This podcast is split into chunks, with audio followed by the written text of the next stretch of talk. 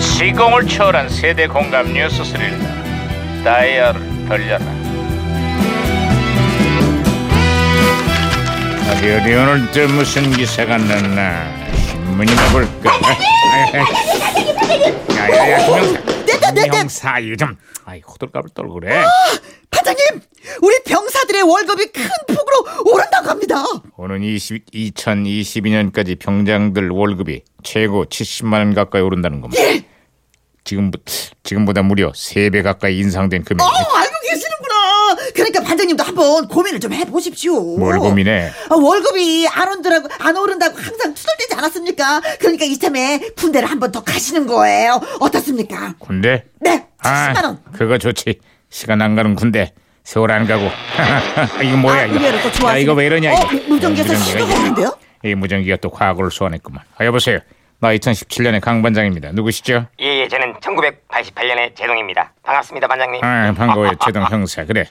88년의 한군 요즘 어때요? 예, 다시 부활을 했네요. 다시 부활을 하다니. 그게 무슨 소리죠?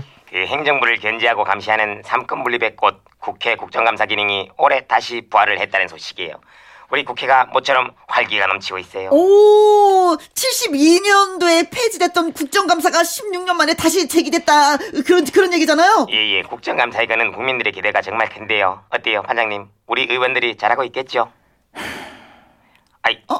불안하게 왜 한숨을 쉬고 그래요? 국정감사가 열릴 때마다 혹시나 하는 마음으로 기대를 갖고 지켜보는데 막상 뚜껑이 열리면 늘 역시나 하는 심정이 되거든요. 아 그렇습니다 묻지마 뭐 뭐 뭐 증인 채택에 막말 호통 논란에 아 거기다가 소모적인 인연 전 논쟁과 그 불필요한 정쟁까지 그냥 지켜보는 국민들을 늘상장양양 지치게 만들고 있습니다 진짜 짜증이야 진짜 이거 아이, 왜들 그런데요? 아이고. 라는 감사는 안 하고 감정 싸움만 하다 보니 국감이 유명무실 논란을 빚고 있습니다.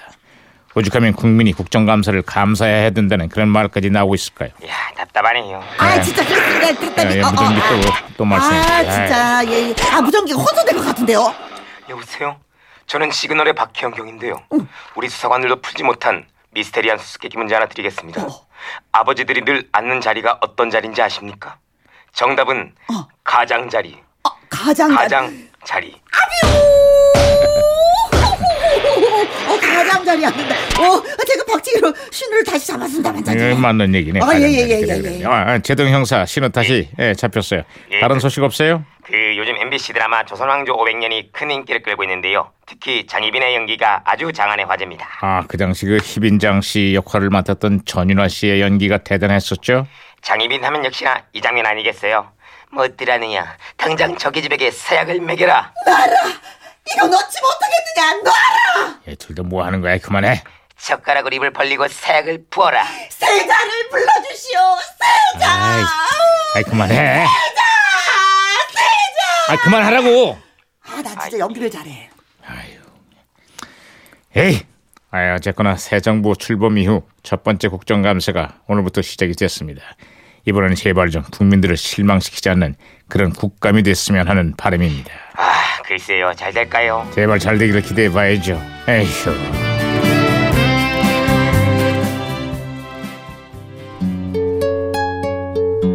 드라마 응답하라 1988에 나와서 다시 한번 많은 사랑을 받은 곡이죠.